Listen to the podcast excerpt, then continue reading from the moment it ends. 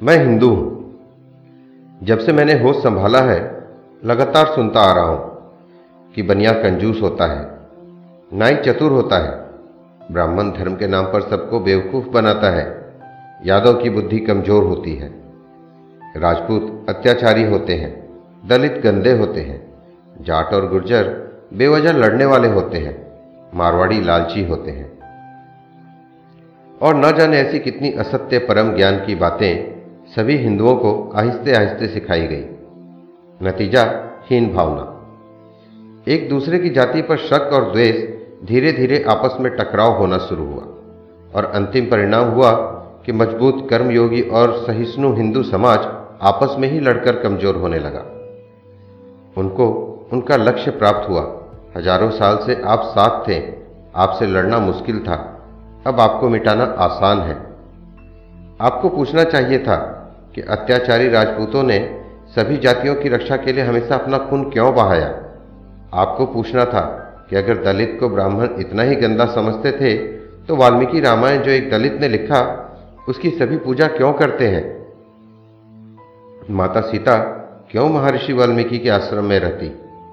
आपने नहीं पूछा कि आपको सोने का चिड़िया बनाने वाले मारवाड़ियों और बनियों का क्या योगदान था? सभी मंदिर, स्कूल, हॉस्पिटल बनाने वाले, लोक कल्याण का काम करने वाले बनिया होते हैं। सभी को रोज़गार देने वाले बनिया होते हैं। सबसे ज़्यादा आयकर देने वाले बनिया होते हैं।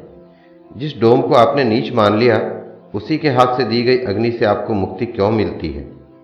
जाट और गुज्जर, अगर मेहनती लड़ाके नहीं होते तो आपके लिए अन्न का उत्पादन कौन करता? सेना में भर्ती कौन होता?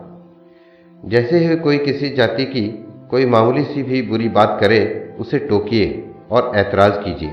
याद रहे, आप और हम सिर्फ़ हिंदू हैं। हिंदू वो जो हिंदुस्तान में रहते आए हैं। हमने कभी किसी अन्य धर्म का अपमान नहीं किया तो फिर अपने हिंदू भाइयों को कैसे अपमानित करते हो और क्यों? अब न अपमानित करेंगे और न होने देंगे, एक रहें, सशक्त रहें। मिलजुल कर मज़बूत भारत का निर्माण करें। मैं ब्राह्मण हूँ जब मैं पढ़ता हूँ और पढ़ाता हूँ, मैं क्षत्रिय हूँ। जब मैं अपने परिवार की रक्षा करता हूँ, मैं वैश्य हूँ। जब मैं अपने घर का प्रबंधन करता हूँ, मैं शुद्र हूँ। जब मैं अपना घर साफ़ रखता हूँ। ये सब मेरे भीतर है, इन सबके संयोजन से मैं बना हूँ। क्या मेरे अस्तित्व में किसी एक क्षण भी इन्हें अलग कर सकते हैं?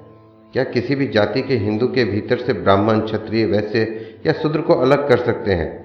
वस्तुतः सच यह है कि हम सुबह से रात तक इन चारों वर्णों के बीच बदलते रहते हैं। हम हिंदू हैं। धन्यवाद दोस्तों।